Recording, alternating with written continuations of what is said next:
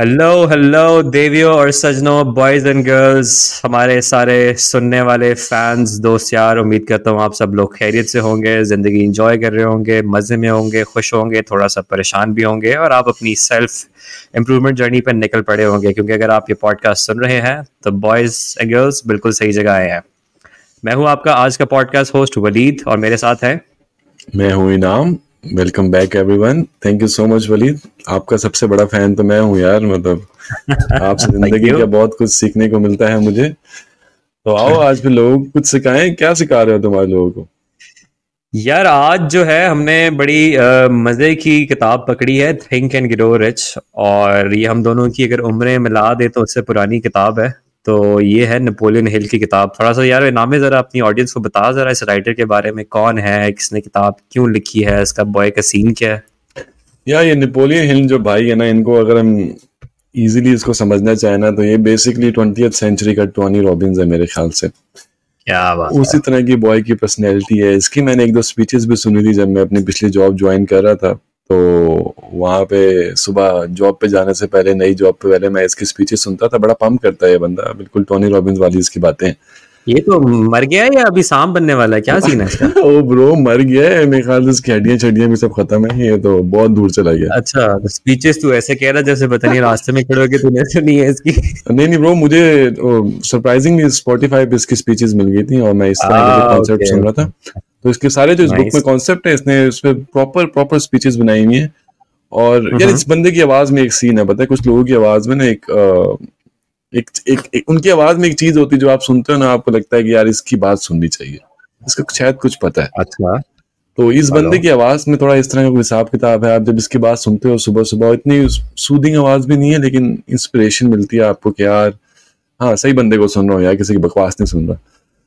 सही which is much better than सुबह सुबह बैठ के फेसबुक पे स्क्रोलिंग करो या कोई एंटरटेनमेंट की फजूल सी वीडियो देखो जिस पे फजूल बातें चल रही हैं। तो खैर अच्छा शुरू करते हैं। किताब किस बारे में यार ये किताब तो भाईजान किताब पे आते हैं लेकिन पहले नेपोलियन भाई को थोड़ा डिस्कस करें ना यार। मेरी नज़र में ये ट्वेंटी सेंचुरी के टोनी रॉबिन्स हैं और बेसिकली बड़े अच्छे मुफक्र और मोटिवेशनल स्पीकर टाइप इंसान है। इनकी जो बेसिक फिलोसफी है वो पॉजिटिव थिंकिंग के अराउंड रिवॉल्व करती है और ये और एंड्रयू कार्नेगी बेसिकली उस टाइम पे कुछ मेन लोग थे जो इस चीज़ को बड़ा प्रमोट कर रहे थे। तो हम्म। उस टाइम के मिलीनियर थे ये दोनों और उस टाइम पे इन लोगों ने बड़ी केस्टे बड़ी किताबें बेची हैं और ये बुक भी bro like more than hundred million copies sold it's a very book big book क्या बात है क्या बात और इस बंदे का मानना है कि बेसिकली अगर तुम्हारा माइंडसेट सही है ना अगर तुम एक चीज़ पे डिटर जाओ तो भाई तुम्हें कामयाबी से कोई नहीं रोक सकता। और जैसे हम इस पॉडकास्ट पे डिटे हुए हैं ना? डिटर भाई जान मैं कहता हूँ जितने पिछले उसमें हमारी फ़ैन फॉलोइंग आई है मैं कहता हूँ I am I am up to it I will be doing this until I die sir नहीं नहीं अच्छा अच्छा. खैर खैर let's first get back to the book तो ब्रो नेपोलियन हिल भाई he believes that basically your thoughts and believes greatly influence your life और आप बेसिकली अगर अपने दिमाग को अपने बिलीफ सिस्टम को कंट्रोल करना सीख लें तो अपनी लाइफ में आप जो जो भी आपको चाहिए वो आपको आराम से मिल सकता है। तो Waleed over to you now कुछ किताब को इंट्रोड्यूस कराएँ।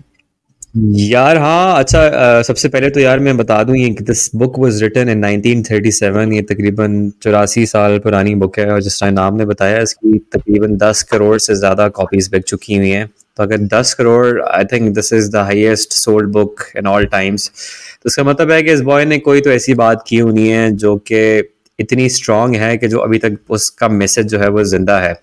अच्छा इसमें बॉय की ज़रा स्टोरी है कि इसने आ, उस टाइम पे बैक इन द थर्टीज़ जितने भी तकरीबन 500 के आसपास जो अमीर तरीन लोग थे उस टाइम के इसने उन सबको इंटरव्यू किया उन उनसे रिसर्च की उनसे सवाल पूछे कि भाई क्या आपको लगता है कि आपकी सर्च और आपकी सक्सेस के जो हैं वो राज हैं? और उसने बेसिकली 25 साल के टाइम पे पूरी रिसर्च की और उसके बाद उसने इस किताब में लिख दिया ठीक है? तो summing it in simple words इसने तेरह प्रिंसिपल्स बताए हैं कि भाई अगर आपने किसी को रिच होना है, और कोई भी इंसान हो, ज़िंदगी के जिस भी किसी मोड़ पे खड़ा होकर अगर आपको अमीर होना है तो अगर आप ये तेरह प्रिंसिपल्स फॉलो कर रहे हैं अगर आप कर लेंगे तो आप जो कुछ भी अचीव करना चाह रहे हैं in terms of success money wealth you can possibly do that तो अब इसमें जो है, हम बेसिकली इस पूरी पॉडकास्ट में वो तेरह प्रिंसिपल्स जो है वो डिस्कस करेंगे। बट उससे पहले उसने क्या किया इन तेरह प्रिंसिपल्स को उन चार ब्रॉड कॉन्सेप्ट्स में डिवाइड किया और वो भी आपको बताएँगे इनाम के वो बेसिकली चार कैटेगरीज क्या हैं। अच्छा वलीद सो बेसिकली यार मेरे ख्याल से जो इसने कॉन्सेप्ट डिस्कस किए हैं ये उस टाइम के हिसाब से तो एक रेवोल्यूशनरी कॉन्सेप्ट हो सकते हैं, पर मुझे लगता है कि आज एक मॉडर्न एज ऑफ़ इंफॉर्मेशन में ये चीज़ें बड़ी हद तक लोगों को पता है।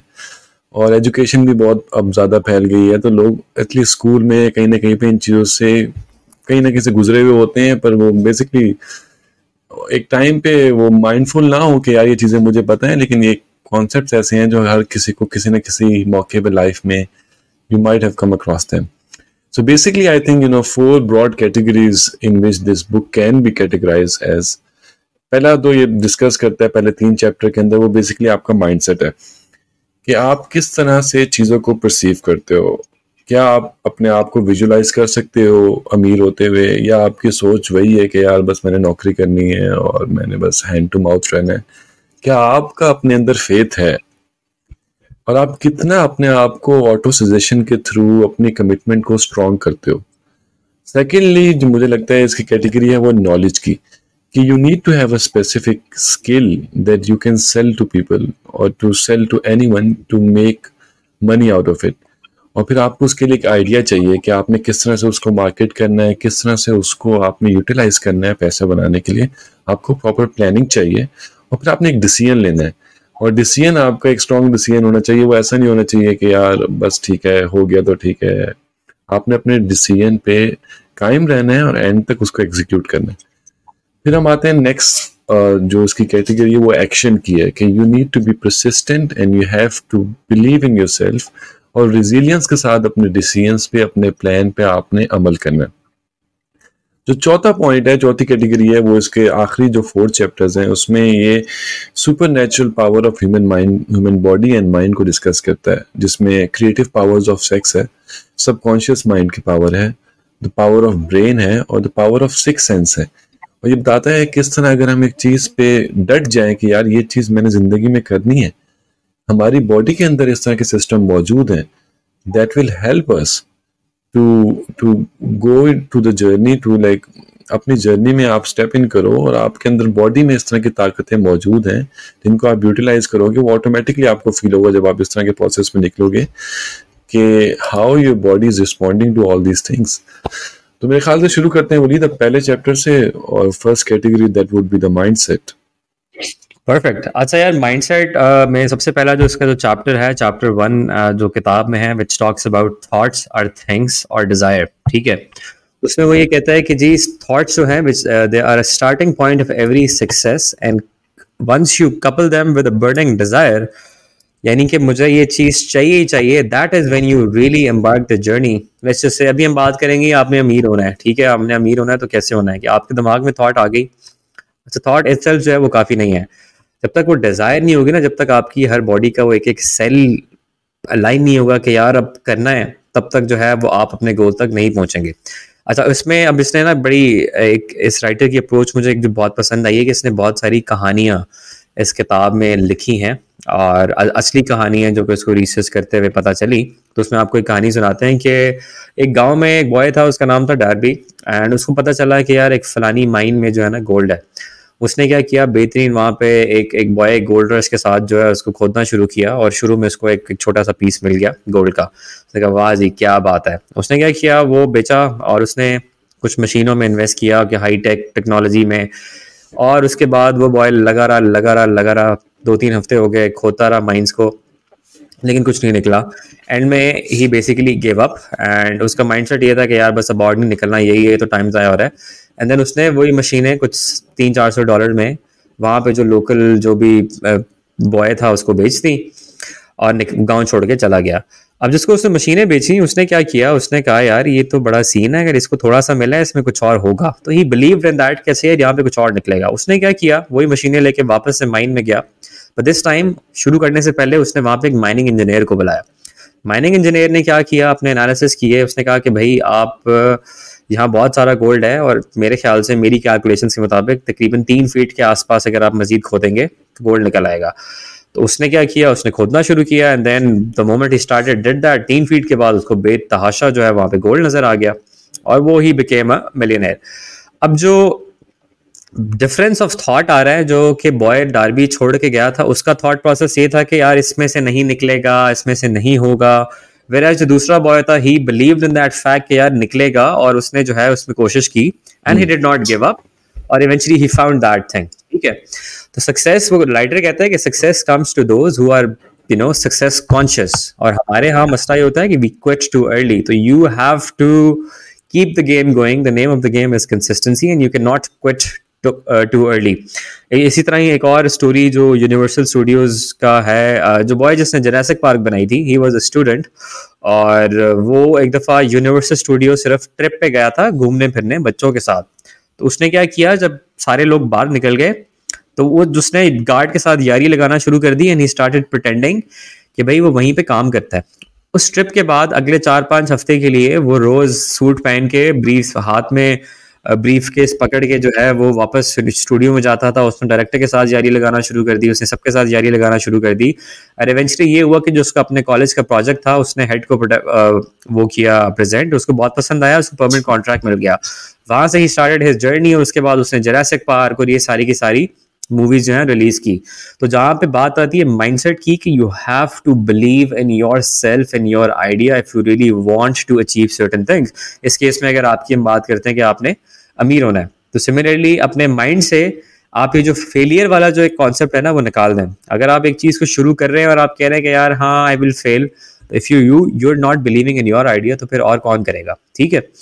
एक और चीज़ जो राइटर मेंशन uh, करता है वो कहता है कि जी wishing alone is useless unless you have a true burning desire without desire there will be no motivation to cause for action तो इसमें यही है कि खाली आपने जो है वो विश नहीं करना but there has to be desire और थोड़े छोटे छोटे आपने एक्शन जो हैं, वो आपने लेते रहना है। फिर वो कहता है कि जी डिज़ायर के बाद वाला जो स्टेप है, वो क्या है जी you back your plan with persistence ठीक है? अब परसिस्टेंस में क्या आता है कि उसने हमें जो है वो छह स्टेप्स दे दिए बड़े प्रैक्टिकल किस्म के स्टेप्स हैं कि अगर आपके पास एक डिज़ायर है उसको आपने रियलिटी में कैसे कन्वर्ट करना है? सबसे पहला ये जी fix your mind on the amount of money you desire ठीक है? मतलब ये नहीं सोचना कि यार मैं मिलीनियर बन जाऊँगा। उसको थोड़ा स्पेसिफाई करें और एक अमाउंट ले। Let's say ten million dollars in today's day and as के यार ये मुझे अचीव करने दूसरा स्टेप क्या है? Determine exactly what you intend to give in return for that money what are you hmm. willing to give up मतलब क्या आप अपना टाइम देना चाह रहे हैं या अपनी एफर्ट देना चाह रहे हैं या कुछ और है आपके पास देने के लिए तो आप what are you willing to give third step ये है establish a day where you want to have that achieved मतलब आपने एक टाइम लाइन अपने आप को देनी है कि आज से if it's thirty first May तो मैं कह रहा हूँ कि मुझे चार साल के बाद दो हज़ार सताइस में थर्टी फ़र्स्ट मे तक टेन मिलियन डॉलर्स चाहिए ठीक है? चौथा स्टेप ये है create a plan to carry out desire and put into action definitely कोई प्लान तो होना चाहिए ना। आप बिज़नेस कर रहे हैं आप सोशल मीडिया पे जा रहे हैं या आप किसी को थूक लगा रहे हैं whatever you're doing but there needs to be a plan not just desire but proper एक एक्शन प्लान बनाए। पांचवा स्टेप ये है कि write the exact amount of money you intend to acquire and what you willing to give for it ठीक है? उसमें से अगर आपने कुछ पैसे आगे भी देने हैं, गरीबों को देने हैं, वो भी आप लिख रहे हैं मतलब देख रहे हैं ना कि वो मेंटली आपको किस लेवल पे लेके जा रहा है। जो आगे आपने देने हैं, वो भी आप लिख लें। और लास्टली ये कि आपने सब कुछ लिखना है और इस स्टेटमेंट को रोज सुबह उठ के और शाम सोने से पहले वो जिस तरह वो हकीम नहीं कहते कि नुस्खा दिया आपको ये रोज सुबह लेना है और आपने शाम में लेना है। तो इस नुस्खे को आपने लिखना है not just read it but like write it on paper paste it somewhere और रोज आपने सुबह ये पढ़ना है और शाम को पढ़ना है सोने से पहले। And I can guarantee you जब आप इसको रोज रोज पढ़े होंगे तो there is gonna be a burning desire to take some action because एक दफ़ा पढ़ेंगे दो दफ़ा पढ़ेंगे चार दफ़ा पढ़ेंगे उसके बाद आपको खुद शर्म आ जाएगी। And then you start taking some action अच्छा next chapter is Inam. Inam please take over थोड़ा सा बताएँ कि उसमें क्या बताना चाह रहा है वो। वेरी ट्रू वलीद मेरे ख्याल से यार रोज़ाना एक चीज़ को करते रहो तो basically you eventually end up somewhere rather than being nowhere जिस तरह हमने एटॉमिक हैबिट्स में डिस्कस किया था कि 1% getting better 1% every day is actually better than doing nothing.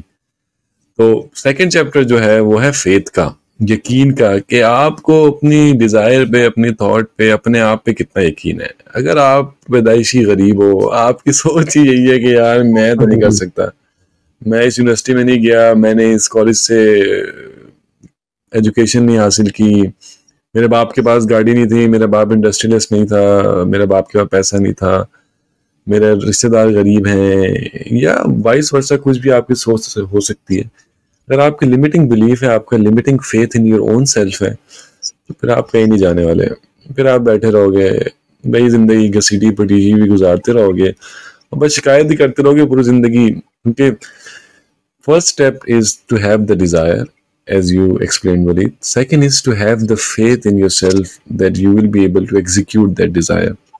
ख्वाब नहीं देखने सिर्फ़, ख्वाबों को एग्जीक्यूट भी करना है तो नेपोलियन हिल भाईजान कहते हैं कि जो फेथ है ना basically is the head chemist of the mind अगर आपने अपने माइंड को कंट्रोल रखना है, अपने माइंड को डायरेक्ट करना है एक सर्टन डायरेक्शन के अंदर तो आपको फेथ चाहिए और वो दो तरह के फेथ को डिस्कस करता है number one faith in yourself Number one, faith in something bigger than you that is there and that is infinite. तो वो हर किसी के लिए अलग हो सकता है। किसी के लिए वो खुदा हो सकता है। किसी के लिए वो उसका अपना रिलीजन में जो भी वो जिस चीज़ को मानता है उसके लिए उसका एक परसेप्शन होगी। और किसी के लिए वो एक मदर अर्थ भी हो सकती है राइट कि भाई मुझे यूनिवर्स के लॉस के थ्रू मुझे मिलेगा।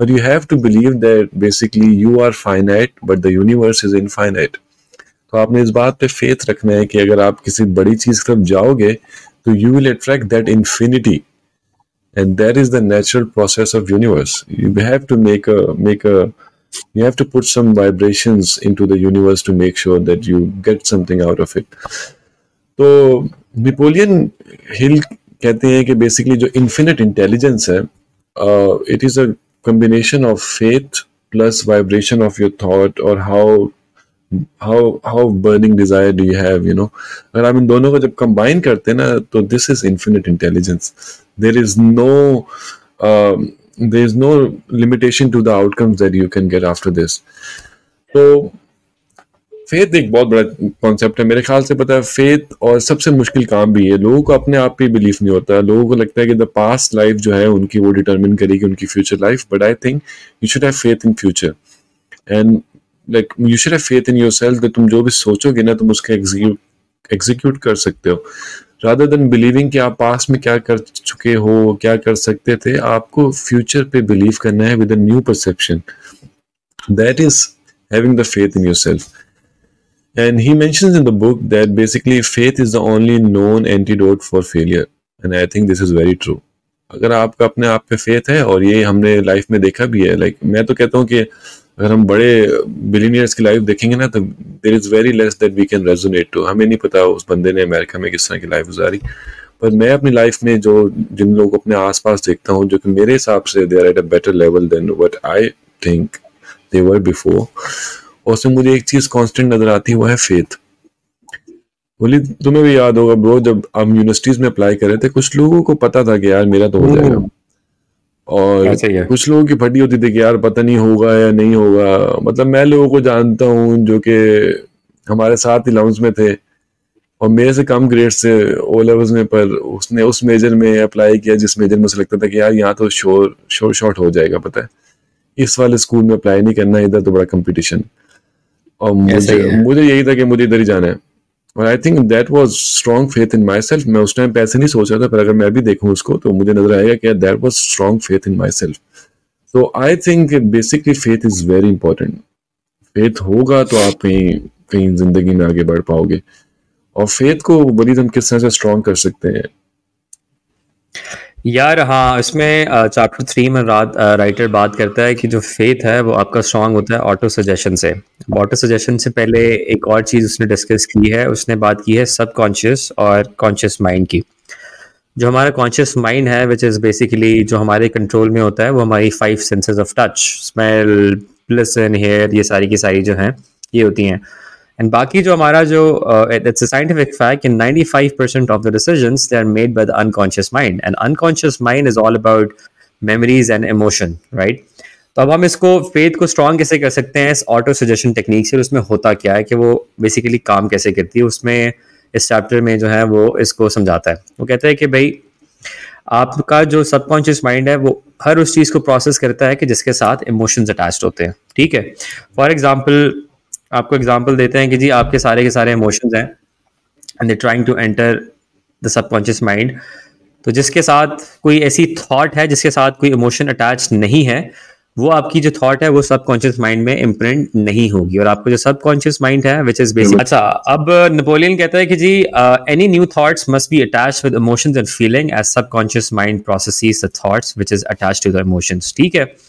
तो आपने कोई भी नई चीज़ अगर आप करना चाह रहे हैं ज़िंदगी में फॉर एग्ज़ाम्पल इस बुक में हम सारी एग्जाम्पल्स हम कहेंगे, जी, हमने अमीर होना है। ठीक है? लेकिन अब आपने अमीर होना है तो आप खाली जो है ना, वो, ये थॉट जो है ना, वो उसको कहेंगे कि अमीर होना है, अमीर होना तो वो शायद अगर आप इसके साथ इमोशंस अटैच नहीं करेंगे, तब वो जाके उस सबकॉन्शियस माइंड में इम्प्रिंट नहीं होगी। फॉर एग्ज़ाम्पल मैं अगर आपसे अभी कहता हूँ कि यार close your eyes and go back in the past और आप कोई ऐसी मेमोरी के बारे में सोचें जो कि आपका बड़ा अच्छा टाइम था पिछले हफ़्ते को, ठीक है?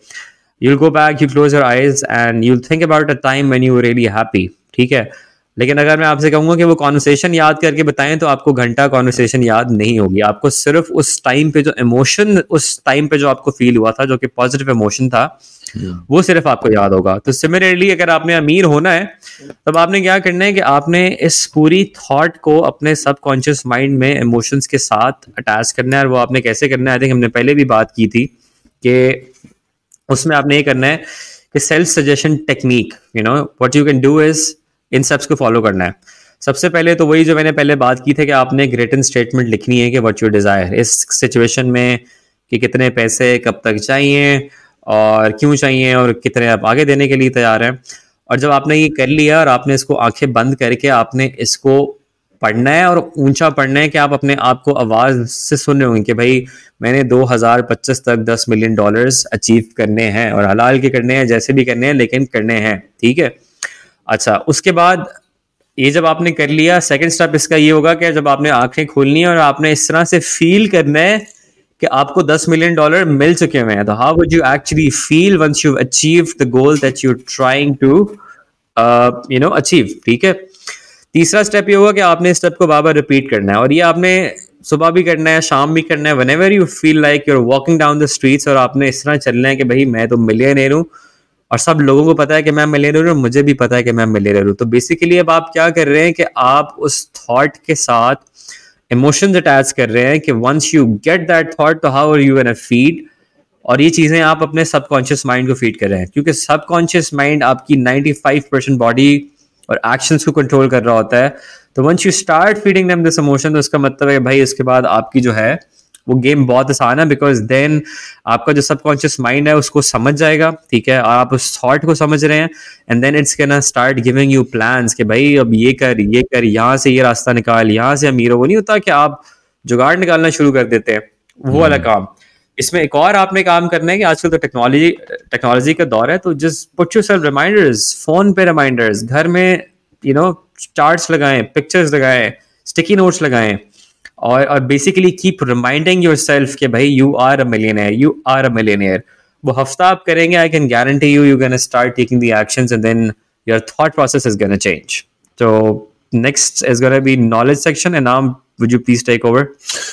हाँ जी, वलीद। तो हमने अब एक बेसिक माइंडसेट सेट कर लिया राइट हमें समझ आ गई कि यार, हमने किस तरह से चीज़ों को विजुलाइज करना है, किस तरह से हमने उसके बारे में सोचना है और किस तरह हमने ऑटो सजेशन के थ्रू अपने आप को कॉन्टीन्यूसली एक रिमाइंडर देना है कि यार मतलब मैं मिलीनियर बनना चाह रहा हूँ और मुझे ये थॉट अगर मेरे दिमाग में रहेगी, तभी मैं आगे बढ़ पाऊँगा। सेकेंड स्टेप है भाई, क्या करोगे?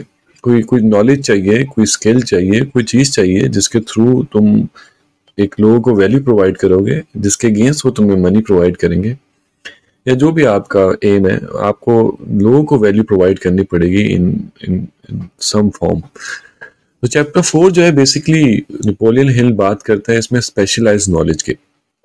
और specialise knowledge is different than what we were taught in university और यूनिवर्सिटीज के सब डिग्रीज जो है मोस्टली मैंने देखे वो वो जर्नलिस्ट होती हैं।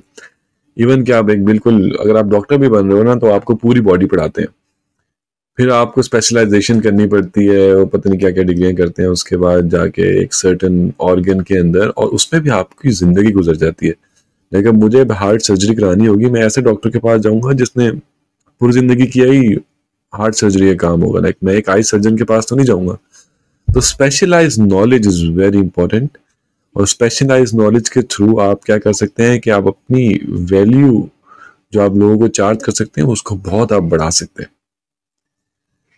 तो two types of knowledge basically जिस हमने डिस्कस किया नेपोलियन हिल ने इस बुक में डिस्कस किया journalist and specialist and if you want to produce more value for the amount of time that you spend in producing something और producing like working for something you you better we specialise in that thing और specialise knowledge भी ना जिस तरह, मैं कहूँगा let's suppose अगर आप चाहते हो आप एक बिज़नेस स्टार्ट कर रहे हो तो अगर आपने उसके बारे में एक कोर्स कर लिया राइट अब एक बंदा एक बिज़नेस करना चाहता है, वो कोई भी बिज़नेस स्टार्ट कर रहा है इम्पोर्ट एक्सपोर्ट कर रहा है, उसने उठा के ऑनलाइन एक कोर्स कर लिया कि मैंने किस तरह से चीज़ों को एक्सपोर्ट करना है, किस तरह से मैन्युफैक्चर करना है, पर उसने किया कुछ नहीं है। सबसे इजी एग्जांपल है जो कि मेरे ख्याल से हर बंदे ने कभी ज़िंदगी में सोची होती है, वो टी शर्ट का बिज़नेस सबको बड़े अच्छे आइडियाज़ आते हैं, यार मैं ऐसी टी शर्ट्स बनाऊँगा, मैं ऐसा बेचूँगा और आपने प्रॉपर उस पर एक कोर्स सीख लिया, आपने सीख लिया शॉपिफाई की वेबसाइट किस तरह बनाते हैं, आपने सीख लिया कि यार टी शर्ट किस तरह बेचनी है, आपने सारे पंगे पुंगे कर लिए, लेकिन एंड में आपने किया कुछ नहीं। जब वो स्पेशलाइज नॉलेज आपकी, जब तक आप उसको स्किल को, जब तक आप इम्प्लीमेंट नहीं करोगे ना थ्रू अ सर्टन प्लान वो बिल्कुल बेमायनी है। वो बिल्कुल इस तरह है कि आपने चार साल डिग्री की, फिर आप नौकरी जाए कर रहे हो किसी और चीज़ के अंदर, क्योंकि you are clueless about what you want to do specialise skill का फ़ायदा ये होगा कि यू अंडरस्टैंड के how you resonate with that skill how can you provide value to the other person and how can you charge whatever you want to charge them for that value तो आपको एक specialise knowledge के साथ एक definite purpose चाहिए होगा एक definite plan चाहिए होगा जिसके थ्रू आप इन सब चीज़ों को जब कंबाइन करोगे तो आप एक बहुत अच्छा एक वैल्यू एडेड प्रोडक्ट बना सकते हो। और मुझे नहीं लगता कि एक बंदा एक चीज़ में स्पेशलाइज करे और इस बुक में वो एग्जांपल देता है हेनरी फोर्ट की। हेनरी फोर्ट के बेसिकली उसके पास उस पर कोई केस चल रहा था कोर्ट के अंदर तो और वहाँ पे जो लॉयर था, वो प्रूव कर रहा था कि ये बंदा बड़ा डम है। मतलब ये स्टूपिड सा इंसान है। तो वो उससे डिफरेंट क्वेश्चंस पूछता है कि बताओ जी, कौन सी वर्ल्ड वॉर किस टाइम पे हुई थी और क्या चीज़ कब हुई थी? तो हेनरी फोर्ड को किसी जवाब, किसी सवाल का जवाब नहीं आता। वो कहता है, जी, मुझे नहीं पता, मुझे नहीं पता। तो लॉयर कहता है कि हैंस प्रूव कि ये बंदा तो बड़ा डम बंदा है और ये बंदा अगर इतनी बड़ी ऑर्गेनाइजेशन को चला रहा है, इसके डिसीज़न बिल्कुल डम होंगे। तो अपने डिफेंस में हेनरी फोर्ड क्या कहता है? वो कहता है कि मेरा जो नॉलेज है ना, मैं अपनी सारी एनर्जी लगाता हूँ टूवर्ड्स उस टाइम पे जो भी व्हीकल्स का मैन्युफैक्चरिंग का, जो भी सेटअप उसका सेट था, वो फोर्ड की तरफ़ लगाता था। उसने कहा था कि I don't need to know this thing मैं एक किसी बंदे को हायर कर सकता हूँ और वो मेरे चुटकी बजाने पे हाजिर होकर इन सब सवालों के तुम्हें जवाब दे सकता है। तो this is the power of specialise knowledge आप स्पेशलाइज नॉलेज में आप इतने ऊपर जाओ कि बाकी नॉलेज आपको चाहिए ही नहीं आपका जनरल नॉलेज आपका हो ना हो it doesn't matter but you should be good at what you are doing and I think it is very important over to you now Waleed I think हाँ इसमें एक बड़ी इंटरेस्टिंग uh, और बड़ी अच्छी बात की है। नॉर्मली हम लोग uh, पाकिस्तान में या इस तरह की कंट्रीज़ में सुनते हैं जो लोग फ्री लांसिंग कर रहे होते हैं कि यार ये बंदा चार लाख कमा रहा है पाँच लाख कमा रहा है और हम उससे बड़ा फैसिनेट हो रहे होते हैं।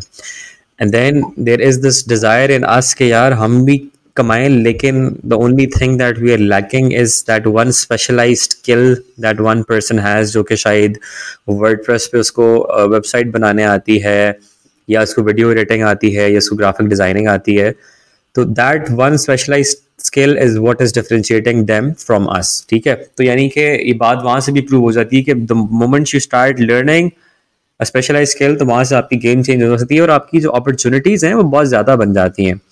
अच्छा अब हम बात करेंगे again next chapter which is chapter five imagination ideas की, ठीक है?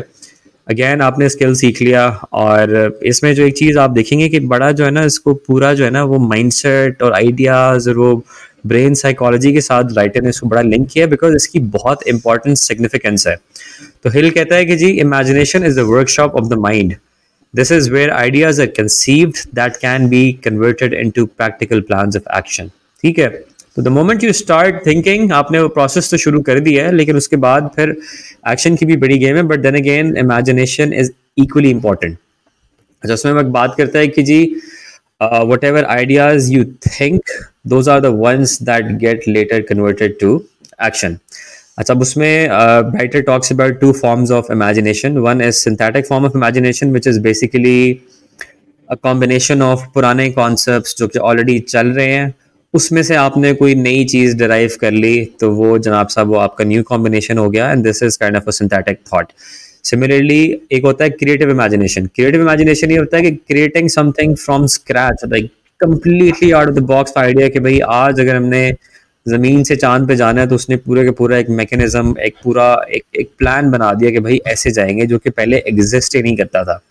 अच्छा उसमें एक बड़ी मज़े की बात करता है कि जो हमारी जो थॉट प्रोसेस है, वो gradually ease into creative thinking कुछ लोग वैसे ही बहुत क्रिएटिव होते हैं, उनसे आप कोई बात करो, आपको क्रिएटिव सोल्यूशन निकाल देते हैं। लेकिन अगर आपको लगता है कि you not that big of a creative thinking fine जो अब ऑलरेडी एग्जिस्टिंग आइडियाज़ हैं which is like the synthetic imagination उसको आपने थोड़ा थोड़ा थोड़ा चेंज किया।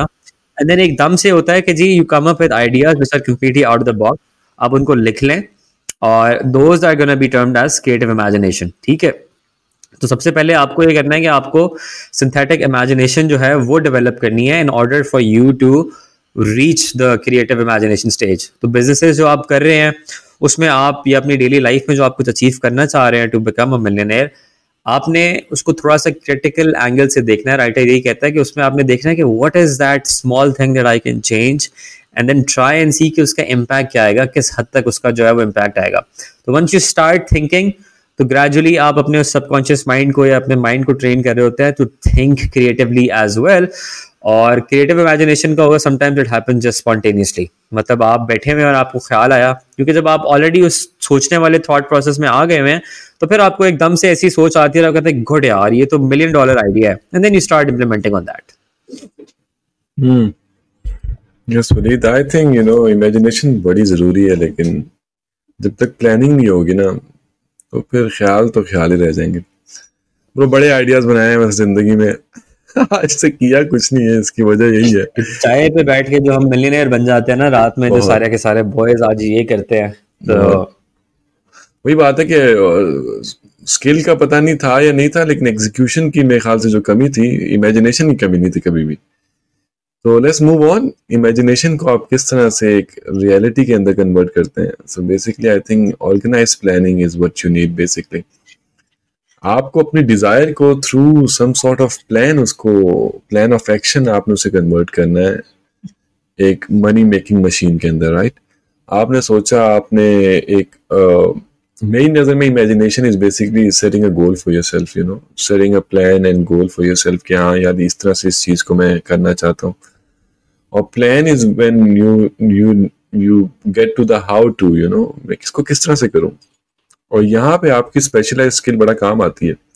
आपको ये पता हो कि what you have to do and then you try to figure out how you want to do it और प्लान में सबसे इंपॉर्टेंट चीज़ मुझे लगती है ना you have to be flexible with your plans यार ये नहीं होना चाहिए एक बार ज़िंदगी में प्लान बना लिया है तो बस अब यही है।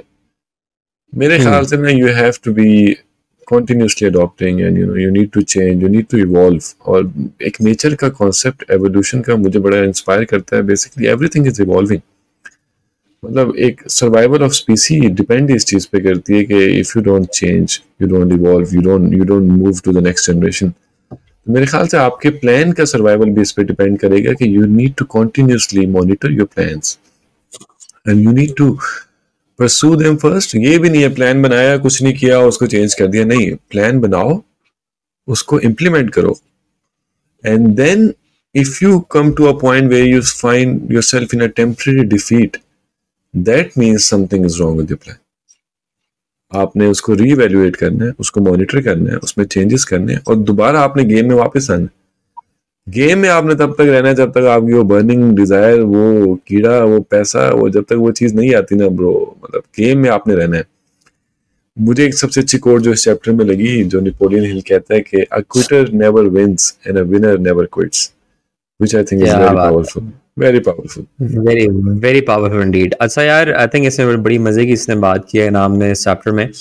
अब अब जो सबसे बड़ा जो चैलेंज जो हमें फेस करते हैं ना वो होती है प्रोकास्टिनेशन ठीक है आइडियाज़ मेरे ख्याल से जितने लोग सुन रहे हैं उन सबके पास बड़े क्रेजी किस्म के आइडियाज़ होंगे I am sure there is no doubt in that creativity But what is that one thing that's stopping you from turning those ideas into action? And it's that procrastination or it's that thought process which every time uh, keeps you from taking actions. So सबसे पहले तो उसमें ये होता है कि writer says कि reach decisions promptly कि फ़ौरन से दस ही डिसीज़न ले लिया लेकिन जब टाइम आया उसको चेंज करने का तो थोड़ा सा ना स्लो हो गए मतलब।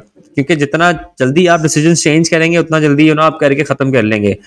तो ले तो आप फॉरन से, लेकिन जब उसको चेंज करने की बारी आई ना तो उसमें बेसिक प्रोक्रेस्टिनेशन नहीं यार, अभी जाना I stick to it for for for a I see I put in the effort and then I see where it takes me अच्छा उसमें एक और बड़ी मज़े की चीज़ है कि हम लोग जो है ना वो लोग क्या कहेंगे वाले कल्चर में जो है वो हमारे बुरी तरह फंस चुके हुए हैं कि अगर आपको लगता भी है कि यार ये आइडिया बड़ा क्रेजी है और हम इसमें कुछ निकाल लेंगे फिर then you start thinking about कि आपके लोग क्या कहेंगे। तो बेसिकली राइटर भी यही कहता है मैं भी यही कहूँगा आई थिंक नाम भी कहेगा कि भाई don't give a fuck about what others think और इसमें आपके साथ एक बड़ी मज़े की एक हार्वर्ड की रिसर्च है। उन्होंने uh, मतलब जो लोग जो बिल्कुल मरने के करीब थे in their early late eighties उनसे पूछा कि भाई what is that one thing जो कि आप लोगों को एडवाइस करेंगे? तो 85 परसेंट लोगों ने कहा कि भाई, काश हमने ये ना सोचा होता कि लोग क्या कहेंगे, ठीक है? only get to live once or stop thinking about what people are going to think, rather start ये मत सोचें कि आपके क्लोज फ्रेंड्स या रिलेटिव जो हैं वो क्या कहेंगे? हाँ उनसे आप क्रिटिकल ओपिनियन ज़रूर लें। आप उनके पास आइडिया लेके जाएँ, आप उस पर इम्प्लीमेंट करें, उनसे कहें कि यार बी द डेवल्स एडवोकेट मुझे क्रिटिसाइज करें और मुझे बताएँ कि मुझे इसमें चेंज क्या करना चाहिए rather than just letting them discourage you बड़ी मज़े की आप लोगों को कहानी, क्या ये तो बड़ी रियल सी बात है, मैं और नाम जब पॉडकास्ट शुरू करने वाले थे तो हमने सोचा लिटरली हमारी आधे घंटे की कॉल हुई है नाम is in Australia I am in Europe right now मैंने कहा हाँ भाई, क्या सीन है? उसने कहा, यार, ये प्लान है। मैंने कहा ग्रेट प्लान है। और मैंने कहा, अब कब शुरू करना है? तो मैंने कहा लेट्स डू इट टुमारो और बस फिर हमने कल कॉल की, हमने उसके मैकेनिक्स फिगर आउट किए और हमने जो है ये idea from ideation till action within three days जो है हमने इसको कर लिया। और now we we started doing it and are we actually enjoying it तो हमने, अब as we go we are improving हमें जो लोग फीडबैक देते हैं बट अगर हम लोगों से पूछने लग जाते हैं कि ये आइडिया कैसा है, हम बुक्स की समरीज कर रहे हैं तो लोग कहते हैं, यार नहीं ऑलरेडी बहुत सारी हैं, तुम क्या वैल्यू लेके आ रहे हो फलाना ढमकाना? और हम नेचुरली डीमोटिवेट हो जाते हैं हम शायद ना हम्म। करते। बट हमने किसी को नहीं सुना हमने जो करना था जो हमें पसंद आया वो हमने किया। अच्छा उसमें एक राइटर एक और बात करता है कि जी the great decision in history are are the ones that have always been at high risk ठीक है? तो हमेशा आपको रिस्क तो लेना पड़ता है। वो कहते हैं ना higher the risk higher the return तो स्टार्ट टेलिंग योर सेल्फ के अगर आपको मिलियनियर बनना है या आपको रिच बनना है you have to take certain decision जहाँ पे रिस्क इन्वॉल्व होगा। No decision is gonna be risk free वो तो मतलब आप अपनी फूल्स पैराडाइज में रह रहे होंगे अगर आप कहें कि मैं जो है वो कोई रिस्क भी ना हो और मैं मिलियनियर भी बन जाऊँ। वो होते हैं लोग, वो शायद बहुत लकी होते हैं, वो शायद वन इन अ मिलियन होते हैं। But I think once you're on that journey तो कीप टेलिंग योर माइंड के I have to take risk I have to take certain decisions which are gonna be difficult but at the same time those decisions are gonna be one they gonna reward you ठीक है? तो next chapter नाम जरा आप discuss करें। हाँ वली, सबसे पहले यार, ये चैप्टर मेरे ख्याल से मेरा भी फेवरेट था कि यार you need to stop thinking about what other people think about you और what they have to say about you मेरे ख्याल से एक बहुत ही इस पे डिस्कशन बनती है बताया कि ये चीज़ ऐसी है कि आधी आवाम जिसको तुम भी जानते हो, मैं भी जानता हूँ, लोग कुछ करते ही नहीं लाइफ में क्योंकि उन्हें टेंशन होती है, मेरे माँ बाप क्या कहेंगे? मेरे रिश्तेदार क्या कहेंगे? मेरे दोस्त क्या कहेंगे? इस चीज़ से निकलना बहुत ज़रूरी है लाइफ में कुछ करने के लिए। और आप उठा के कोई भी बायोग्राफी पढ़ लें किसी बंदे की पढ़ लें सब बंदे ने एक टाइम पे बोला हर बंदे ने बोला कि यार fuck fuck it you know I need to move on with my life मुझे मैं कह रहा हूँ मेरे कल को देखी जाएगी। Your outcomes should speak about your decision you know अपने आउटकम्स को बोलने दो। Don't let people tell you what you should be doing तो which I think is very important. You know, I think it is knowledge जब तक आप implement नहीं करोगे ना through a strong decision, तब तक आपको कुछ मेरे मुझे नहीं लगता कि रिज़ल्ट मिल सकते हैं लाइफ में। तो थर्ड जो इसका सेक्शन है आ, मैं चैप्टर एट और चैप्टर नाइन को एक साथ ही कवर करूँगा। तो so बेसिकली अब आपने नॉलेज भी एक्वायर कर लिया आपके अंदर एक बर्निंग डिज़ायर भी है अब आप कह रहे हो कि यार मतलब मैं अप्लाई कर रहा हूँ मैंने प्लान बना लिया मुझे फ़र्क नहीं पड़ता लोग क्या कह रहे हैं मैं बस घुस गया हूँ मैंने कश्तियाँ जला दी हैं। अब आता है कि आप कितने परसिस्टेंट हो। I think there is very important और इसमें आपकी, आपका, आपकी ड्राइविंग फोर्स कितनी स्ट्रांग है। आप दो दिन काम करके तीसरे दिन आप कहते हो, यार फकेट मुझे रिजल्ट्स नहीं मिल रहे, मैं, मुझे नहीं लगता मैं इसको आगे लेके चल सकता हूँ। तो this is this is not going to work you have to basically figure out कि यार, ये मेरी रूटीन है और मुझे इस तरह से परसिस्टेंटली काम करना है जब तक मैं उस गोल तक नहीं पहुँचता। और इसमें मैं दोबारा मेंशन करूँगा अटोमिक हैबिट्स को, इसलिए वो कहते हैं अपने सिस्टम पे फोकस करो। आउटकम को छोड़ दो, जब आप सिस्टम पे परसिस्टेंट रहोगे ना रिजल्ट्स मिलते हैं। रिजल्ट्स का कोई टाइम डिफाइन नहीं है। इवेंचुअली कोई बंदा तीन महीने में प्रॉपर बॉडी मॉडिफाई कर लेता है, किसी को छह महीने लगते हैं। पर एक चीज़ सब में कॉमन है consistency So consistency basically is power of will that you put in, and the faith you have in yourself, जो आपके, आप एक अपने डिज़ायर को, के अंदर जो फ्यूल डाल रहे हो बेसिकली नेपोलियन हिल भी इसको बुक में इतना डिज़ायर करता है कि आप अगर छोटी आग लगाओगे तो कम हीट होगी राइट अगर आप बड़ी आग लगाओगे, उसमें ज़्यादा फ्यूल डालोगे, उसमें ज़्यादा लकड़ी डालोगे तो बड़ी आग, बड़ा, बड़ी हीट निकलेगी उससे। तो persistence is basically the heat the fire that you burn and the heat that you get out of it तो अपनी ज़्यादा हीट बनाने के लिए आपको ज़्यादा कंसिस्टेंटली उस पर काम करना पड़ेगा। आपको एक स्ट्रॉन्ग माइंड के साथ उस पर काम करना पड़ेगा। और आपको ये नहीं सोचना पड़ेगा कि बेसिकली मैं क्या सोचता हूँ कि चीज़ें किस तरह से होनी चाहिए। If things don't work out you have to change your plans अब प्लान्स को चेंज करो, दोबारा से रीवॉल्व हो, लेकिन you have to stay persistent until you get to somewhere are, where you where you can realize कि यार हाँ मैं यहाँ से शुरू हुआ था, मैं यहाँ पहुँच गया हूँ which is much better than जो मेरा गोल था, उसके मैं करीब पहुँचते जा रहा हूँ। तो दो की पॉइंट जो मुझे लगता है that are very important to help you stay persistent number one is accountability आपको किसी ना किसी तरीके से अकाउंटेबिलिटी चाहिए। आपको पता ही नहीं होगा कि यार मैं अकाउंटेबल ही नहीं हूँ, या आप अपनी प्रोग्रेस को आप किस तरह से ट्रैक ही नहीं कर रहे हो। आप, आपकी परसिस्टेंस कहीं ना कहीं जाके ब्रेक हो जाएगी। If you keep yourself accountable तो आपके लिए परसिस्टेंट रहना बड़ा आसान हो जाएगा। You can see the progress you can see आपके चेंज क्या आ रहा है आपके एटीट्यूड के अंदर, आपके ओवरऑल बिज़नेस हेल्थ के अंदर, आप किस तरह से ग्रो कर रहे हो, आपका, आपकी वेल्थ किस तरह से ग्रो कर रही है। और स्लोली स्लोली अकाउंटेबिलिटी के साथ आप चीज़ों को इवेल्युएट कर सकते हो कि हाँ यार, अब मुझे I need to improve this thing I need to change my plan about I need to change my marketing plan my financial plan जो जो भी आपका एक पॉइंट है। और मुझे लगता है ये मेरा अपना पॉइंट है having a mentor can really help you stay persistent मुझे लगता है कि यार एक लाइफ में एक मेंटोर हो, जिसके पास आप उस टाइम पे जाओ, जब या व्हेन यू फीलिंग लो तो एक जो human heart to heart connection होता है मेरे ख्याल से it can help you break through that phase और it can really help you stay focused तो वलीद बहुत जिद और परसिस्टेंस होगी, अब मुझे बताओ ना जरा, अगला चैप्टर तो बड़ा इंटरेस्टिंग है। यार अगला चैप्टर थोड़ा सा ना उसने बात की है सेक्स ट्रांसमिटेशन की इसमें नाम मैं I would like you to add as well तो उसमें राइटर कहता है कि यार desire for sexual sexual expression is by far the strongest and the most impelling of all the human emotions जो एक, एक बंदा है उसकी ग्रेटेस्ट मोटिवेटिंग मोटिवेटिंग फोर्स क्या है कि desire to please that women ठीक है? वो भी इसको इस तरह से लिंक कर रहा है कि वो जो एक एनर्जी है to please and and to have that sex somehow correct me if i'm wrong, कि वो चाह रहा है कि उस एनर्जी को आप सेव करें एंड देन उसको आप चैनल करें towards the goal that you trying to achieve in short वो कह रहा है कि शायरी अगर आपको आ रही है तो आपने बस रोज जो है ना वो बिज़ी नहीं रहना but rather you need to hold and let's that sexual energy build up in you sexual transportation का जो कॉन्सेप्ट है वो यही होता है कि you because body is all about emotions and hormones right or once it's producing let's just say the sperm and everything it takes up a lot of nutrients and a lot of energy but the moment you start releasing it frequently that is it goes to waste so basically उसका जो लब्बे लबाब है वो यही है कि भाई आपने उस एनर्जी को बचा के उस एनर्जी को आपने चैनल करना है towards something that you are trying to achieve ठीक है मुझे तो बड़ा ये इंटरेस्टिंग कॉन्सेप्ट लगा है what do you think about this नाम यार कॉन्सेप्ट बड़ा इंटरेस्टिंग है पर मुझे ये लगता है जिस तरह वो पुराने लोगों की बातें होती है ना कि यार जो लोग ज़्यादा सेक्स करते हैं उनके गोडे कमज़ोर हो जाते हैं। ये उसी टाइप के कॉन्सेप्ट है। मेरे ख्याल से अब साइंस उस टाइम पे मुझे नहीं पता क्या रिसर्च थी।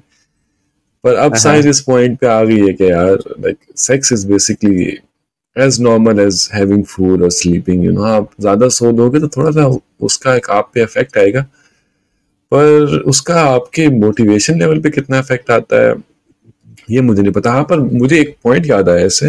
मैं एक पॉडकास्ट में सुन रहा था कि उसमें बेसिकली जो आजकल ये modern one night stand culture है इसका आप, हाँ, हाँ। आपके ऊपर क्या इफ़ेक्ट होता है?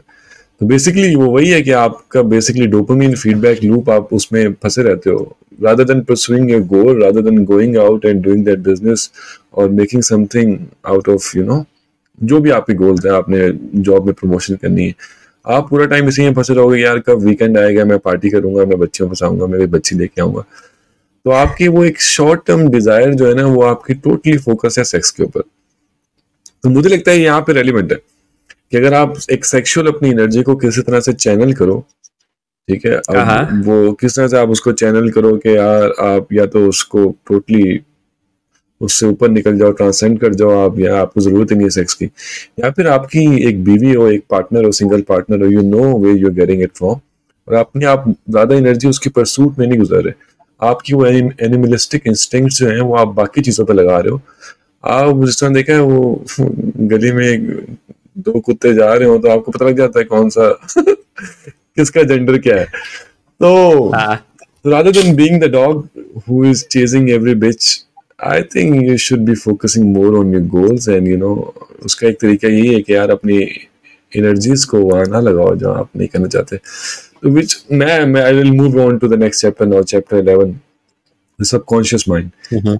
और मेरे ख्याल से हम बड़ा डेवलप कर गए थे सेक्स के अंदर क्योंकि बड़ा इंटरेस्टिंग चैप्टर है यार सब सभी के लिए बड़ा इंपॉर्टेंट टॉपिक है बट बट हाँ इन शॉर्ट आप बैलेंस रखें करें आपने जो करना है we not stopping you but at the same time जो कुछ गलत आदतें होती हैं उनको थोड़ा सा कंट्रोल में रखें and let that energy buildup and then try and see if you can channel that somewhere this is just one thought process scientifically उसका कोई लिंक है नहीं है. आई थिंक वो अस्सी साल पहले चीज़ें और थी अब वो डेफिनेटली शायद रेलिवेंट नहीं होंगी.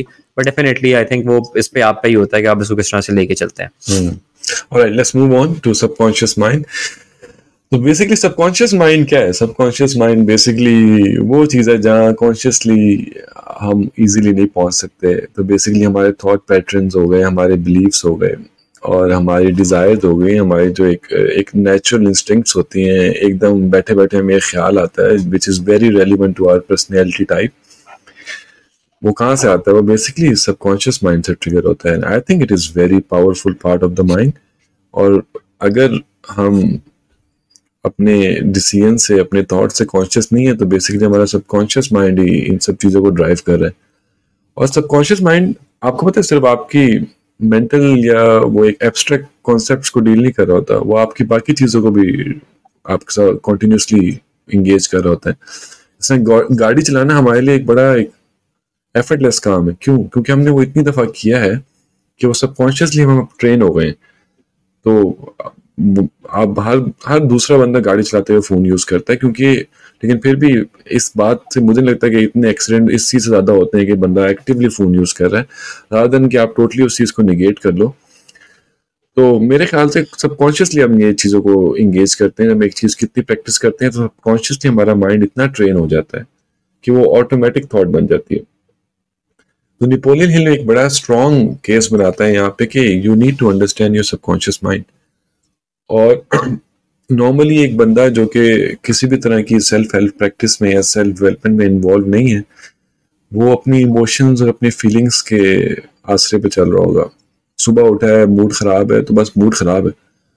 उसे नहीं समझ आएगी क्या मूड क्यों खराब है, मुझे भूख तो नहीं लगी हुई। Like you need to listen to your body first और मुझे लगता है कि सबकॉन्शियस माइंड को समझने के लिए आपको इस तरह की चीज़ें पढ़नी पड़ेंगी, क्योंकि subconscious basically it's all about acquiring the knowledge changing your believes and understanding and, you know, making the new beliefs your new normal.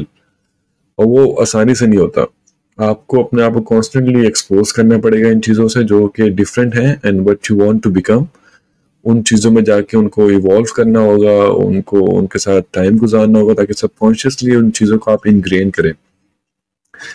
तो सेवन मेजर पॉजिटिव इमोशंस जो है जो इस बुक में वो हाईलाइट करता है and he says that we should be mindful of our emotions and feelings और इन इमोशंस को हमें कोशिश करना चाहिए कि हम इन्हीं के किसी स्पेक्ट्रम के अंदर फॉल कर रहे हैं rather than falling into negative emotions so the seven major positive emotions हैं वो है desire faith love sex enthusiasm, romance, and hope. And I do think so कि यही जो इमोशंस है बेसिकली हम इस बुक का अगर इसको इसकी एक समरी या कंक्लूजन भी देखें तो वो इन्हीं चीज़ों को इनक्रेज करने की कोशिश कर रहे हैं कि यार ये यही चीज़ें अपने अंदर कल्टीवेट करो इन इन चीज़ों के तरह से मॉडरेट करो ताकि तुम इसी के थ्रू पॉजिटिव इमोशंस के थ्रू आप खुश होगे तो आप लाइफ में अबंडेंस को अट्रैक्ट करोगे आप इन्फिनिटी की तरफ़ जाओगे राइट और the seven major negative emotion that we should try to avoid I don't think so हम पर्सनली चूज़ कर सकते हैं कि मुझे इसको अवॉइड करना है, इस इमोशन को फील करना है but we should be conscious about that उसमें एक फेयर है jealousy hatred revenge greed superstition and anger और मुझे लगता है हमारे कल्चर में जो सुपरस्टिशन है ना, ये बड़ा कॉमन है। लोगों को हर टाइम लग रहा होता है कि यार, पता नहीं मुझे किसी की नज़र लगी है। पता नहीं यार नज़र लगती है या नहीं लगती लेकिन आप अगर अपने करतूत भी देखो ना तो वो उसी डायरेक्शन में जा रहे होते हैं जहाँ पे नज़र लगनी बनती है आपको। तो खैर मुझे ये लगता है कि यार you need to train your subconscious mind basically you need to be more aware of your thoughts इसमें मेरा तरीका ये है कि यार I have discovered for myself meditation या किसी भी तरह की प्रेयर्स या किसी भी तरह की आप इस तरह की रिलीजियस एक्टिविटी में अपने आप को इन्वॉल्व करो। जिसमें आप अपने से ऊपर चीज़ों में कनेक्ट करो, आप अपने से ऊपर निकलो, अपने मसलों से निकल के सोचो तो आपको अपना आप बेहतर समझ आता है। और सेकेंडली मुझे लगता है कि इसमें किताबें पढ़नी है आपको, सबसे बेहतरीन ऑप्शन ये है कि आप किताबें पढ़ो इस तरह के। देखो, जिन लोगों ने अपने सबकॉन्शियस को कंट्रोल किया, किस तरह से किया? क्योंकि मेरी नज़र में मैं और वलीद, तुम, हम कोई अनोखी लाइफ नहीं जी रहे ब्रो हमसे पहले बहुत गुजर गए हैं। ये नेपोलियन हिल भाई दुनिया पर राज करके आज चले गए हैं। आज हम इनकी किताब डिस्कस कर रहे हैं, लेकिन बात सीधी है, जब ये भी ज़िंदा था तो ये भी इन्हीं मसलों में फंसा हुआ था। तो अस्सी साल की पहले की ज़िंदगी भी यही मसले हैं, जो कि आज के मसले हैं। बिल्कुल। आई थिंक मसले वही हैं माइंड जो है वो it's such a complex machine के अगर आप इसको फिगर आउट कर लें तो क्या ही बात है। अभी जो हम normal okay but i think we could research like in an, an average human just uses 13% of their mind. तो मतलब आप उसकी पावर का अंदाज़ा लगाएँ कि कितना जो है वो एक स्ट्रॉन्ग किस्म की मशीन हमारे अंदर है जिसका हमें पता ही नहीं है। हम बस वो ऑटो पे काम किए जा रहे हैं किए जा रहे हैं किए जा रहे हैं। And this book is all about creating that mindset subconscious को टैप करना even the next chapter which basically इसकी ब्रेन है क्या? It's a broadcasting receiving station of thought और थॉट कहाँ से कंट्रोल हो रही है, वो आपके सबकॉन्शियस माइंड से कंट्रोल हो रही है नाइन्टी फाइव परसेंट तब आपने क्या करना है कि जी, उसमें राइटर यही बात करता है कि जी सबकॉन्शियस माइंड जो है which is the sending signal to the brain कि भाई, अब इस चीज़ को प्रोसेस करो, अब ये काम करो, अब उस ऑटो लूप पे लगो। तो अगर आप अपनी रूटीन को अगर आप ज़रा सा एनालाइज करें, आप सुबह उठते हैं you are like uh fuck फिर से काम करना है। नाश्ता किया ऑफ़िस चले गए या जो भी आप ज़िंदगी में कर रहे हैं एक, ऑटो पे चल रहा है। क्यों? क्योंकि वो आपके सबकॉन्शियस में एंग्रेन हुआ हुआ है और आपको नहीं पता होता बट आप जाने जाने में वही काम कर रहे होते हैं और आप रोज़ सुबह एक ही काम कर रहे होते हैं। The moment you do something different जहाँ पे आप कुछ नया स्किल सीख रहे हैं या कुछ ऐसा करते हैं जो आपके उस दिन में नहीं करते तो आर एंड यू लाइक के यार गुड यार मज़ा आया यार ये तो बड़ा डिफरेंट था। वो उसकी वजह ये है कि वो सबकॉन्शियस में था नहीं। डिड समथिंग डिफरेंट और वो उसने आपको स्टिमुलेट किया। तो similarly if you want be rich if you trying to achieve that goal तो स्टार्ट स्टिमुलेटिंग योर थॉट्स और ये सबकॉन्शियस माइंड बाय इमेजिनेटिंग क्योंकि अभी तो आप स्टार्ट तो इमेजिनेशन से करेंगे ना एक्शन तो बाद में आएगा।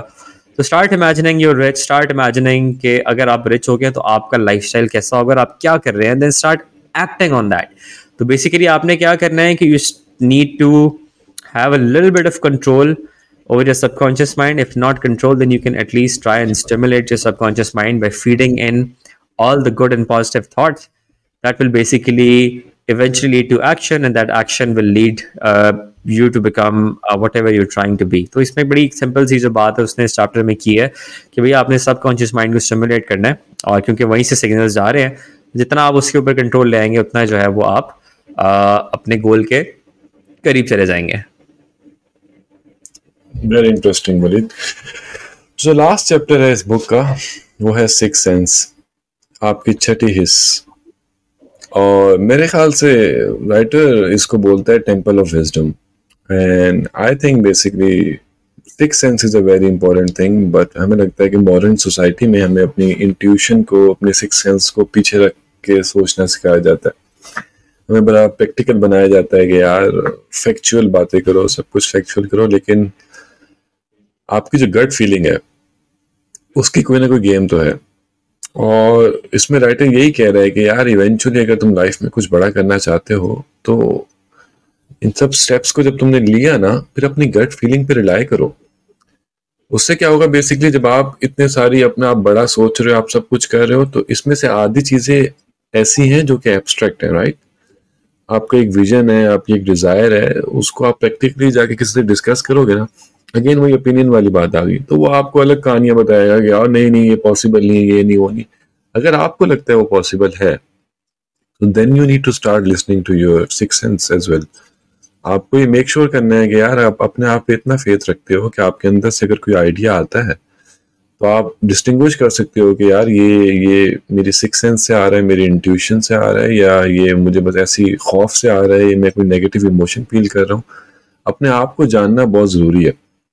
और राइटर यही एक पॉइंट बनाता है कि बेसिकली जब आपकी finite mental capacity and infinite energy of universe जब कंबाइन होती है तो जो इंटरसेक्शन है basically there is the six sense and you need to understand you need to start believing in yourself in a different sort of way और according to writer I don't know मेरा अपना कोई इस पर खास perspective नहीं है, लेकिन राइटर के मुताबिक जितने भी बड़े लोग ग्रेट लीडर्स गुजरे हैं Napoleon, Bismarck, Christ, Buddha. He even mentions Muhammad. He says that basically they all uses they all use their sixth sense continuously, and they were using the powers of their wisdom to do the day-to-day activities. You know, और एक बात सच है है उनकी बातों में इतनी wisdom है इन सब की और उनकी बातों में इतनी डेप्थ होती है कि नॉर्मल बंदा उनको परसीव नहीं कर सकता और वो एजलेस बातें होती हैं वो वो generation to generation carry forward करती हैं। तो I think by the time you decide कि यार अब आपने सोच लिया है कि अब आपने अमीर बनना है तो आपको इन सब चीज़ों को, इन स्टेप्स को एक दफ़ा कॉन्शियसली बैठ के इसको डाइजेस्ट करना है और एक प्लान बनाना है, एक प्रॉपर एक स्किल को पकड़ना है और आपने इम्प्लीमेंटेशन करनी है, अपने आप पे बिलीफ रखना है। और आई थिंक मुझे नहीं लगता कि लाइफ में कोई ऐसी चीज़ है जो आपको किसी भी चीज़ में रिचनेस से आपको रोक सकती है। सो वलीद, क्या रेटिंग दोगे ब्रो इस किताब को तुम? यार, क्या कमाल रेटिंग है। मतलब रेटिंग ही रेटिंग है सर, आप बताएँ, ये तो बियॉन्ड रेटिंग किताब है लड़के। मैं तो उसको पाँच फाइव आउट ऑफ़ फाइव दूँगा मतलब यू नो बड़े तो बड़ा मज़ा आया है इसको पढ़ने में और इसके जो लेसन हैं और विद समथिंग सिमिलर माइंडसेट की बात हुई है स्टेप्स की बात हुई है। जस्ट कंक्लूडिंग रिमार्क्स जो है, वो मैं यही दूँगा कि भाई, अगर आपने मिलियनियर बनना है या ज़िंदगी में कुछ अचीव करना है A you have to change certain things B you have to work hard ये सारी चीज़ें जो हैं, इसमें आप कुछ ना कुछ करेंगे जो कि आप नॉर्मल पे नहीं कर रहे हमारा मसला ये है कि हमने, अमीर भी होना है, लेकिन हमने मेहनत भी नहीं करनी ना। हमने कुछ चेंज भी नहीं करना। हम कहते हैं, बस मैं यही लाइफ चलती रहे मेरी। और इसी में जो है ना, मैं निकाल लूँ तो वो, अगर आप उसमें लगे रहेंगे तो ट्रस्ट में आप मर जाएँगे, लेकिन आप जो एक ग्रेटनेस अचीव करना चाह रहे हैं, वो नहीं आएगी। तो you need to have that flexible mindset you need to put in that effort you need to do all these things इसके अलावा भी अगर आपको कुछ लगता है कि अगर आपने कुछ चीज़ें करना है तो मेहनत तो है। तो सबसे पहले तो आप इस चीज़ को एक्सेप्ट कर लें कि if you try to change your life is gonna be lot of hard work is gonna be pain is gonna be challenges तो आप उसको एक बड़े एक्सेप्टिंग माइंडसेट के साथ, एक एम्ब्रेसिंग माइंडसेट के साथ आप उसने जो है ना, उसको आपने देखना है और आपने गोल की तरफ़ फोकस नहीं करना कि यार, दस मिलियन डॉलर नहीं just enjoy the journey because अगर आप गोल फोकस लेके चल रहे होंगे जिस हमने पिछली वीडियो में भी बात की थी तो फिर ये है कि यूल जस्ट बर्न आउट थोड़े अरसे के बाद। फिर आपके अंदर मोटिवेशन खत्म हो जाएगी। Once you start enjoying every single process की गुड यार ये तो मुझे मज़ा आ रहा है ये चीज़ करने में मुझे इस चीज़ से इसके इस चीज़ के करने भी मुझे मज़ा आ रहा है।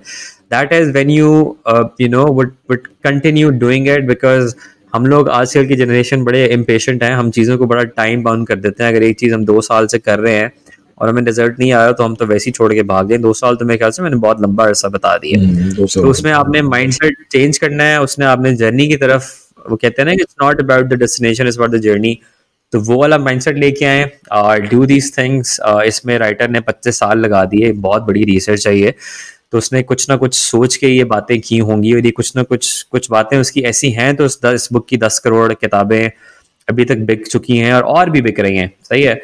So for all those who are listening, I would say start implementing those small changes in life, and and and then leave the results up to the big force, and then see where it takes you. Which is very true very very true और मैं कहूँगा यार कि ये book एक must read है पता है मेरे ख्याल से अगर आप पर्सनल डेवलपमेंट की जर्नी को अपनी स्टार्ट कर रहे हो तो it is a must read आपको एटलीस्ट एक बेसिक कॉन्सेप्ट जो है आप बाकी भी किताबें जो पढ़ोगे ना उनमें यही बातें डिस्कस हो रही तो मेरे ख्याल से बेसिक कॉन्सेप्ट तो सब कॉन्स्टेंट ही है। है आप फिलोसॉफिकल नॉलेज जितना भी अपने ऊपर डाल लो जब तक इम्प्लीमेंटेशन नहीं आएगी ना तो ब्रो सीन इतना कोई खास आपका इम्प्रूव नहीं होगा। तो जो बात है। There is a lot to take from this book मैं तो कहूँगा बोलूँ अब हम इसको फर्दर देखते हैं हम अपनी लाइफ में इसको किस तरह से इम्प्लीमेंट करते हैं। And I hope everyone who was with us through this book through this journey आपको इसमें से बड़े इंपॉर्टेंट लेसन मिले और you will obviously implement these lessons in your life to to bring that change in your life and to become something different and something bigger which you actually desire to become well I think that's pretty much it for today. Thank you so much everybody for listening to our podcast और आपसे मिलते हैं next video में. बहुत शुक्रिया बहुत शुक्रिया जी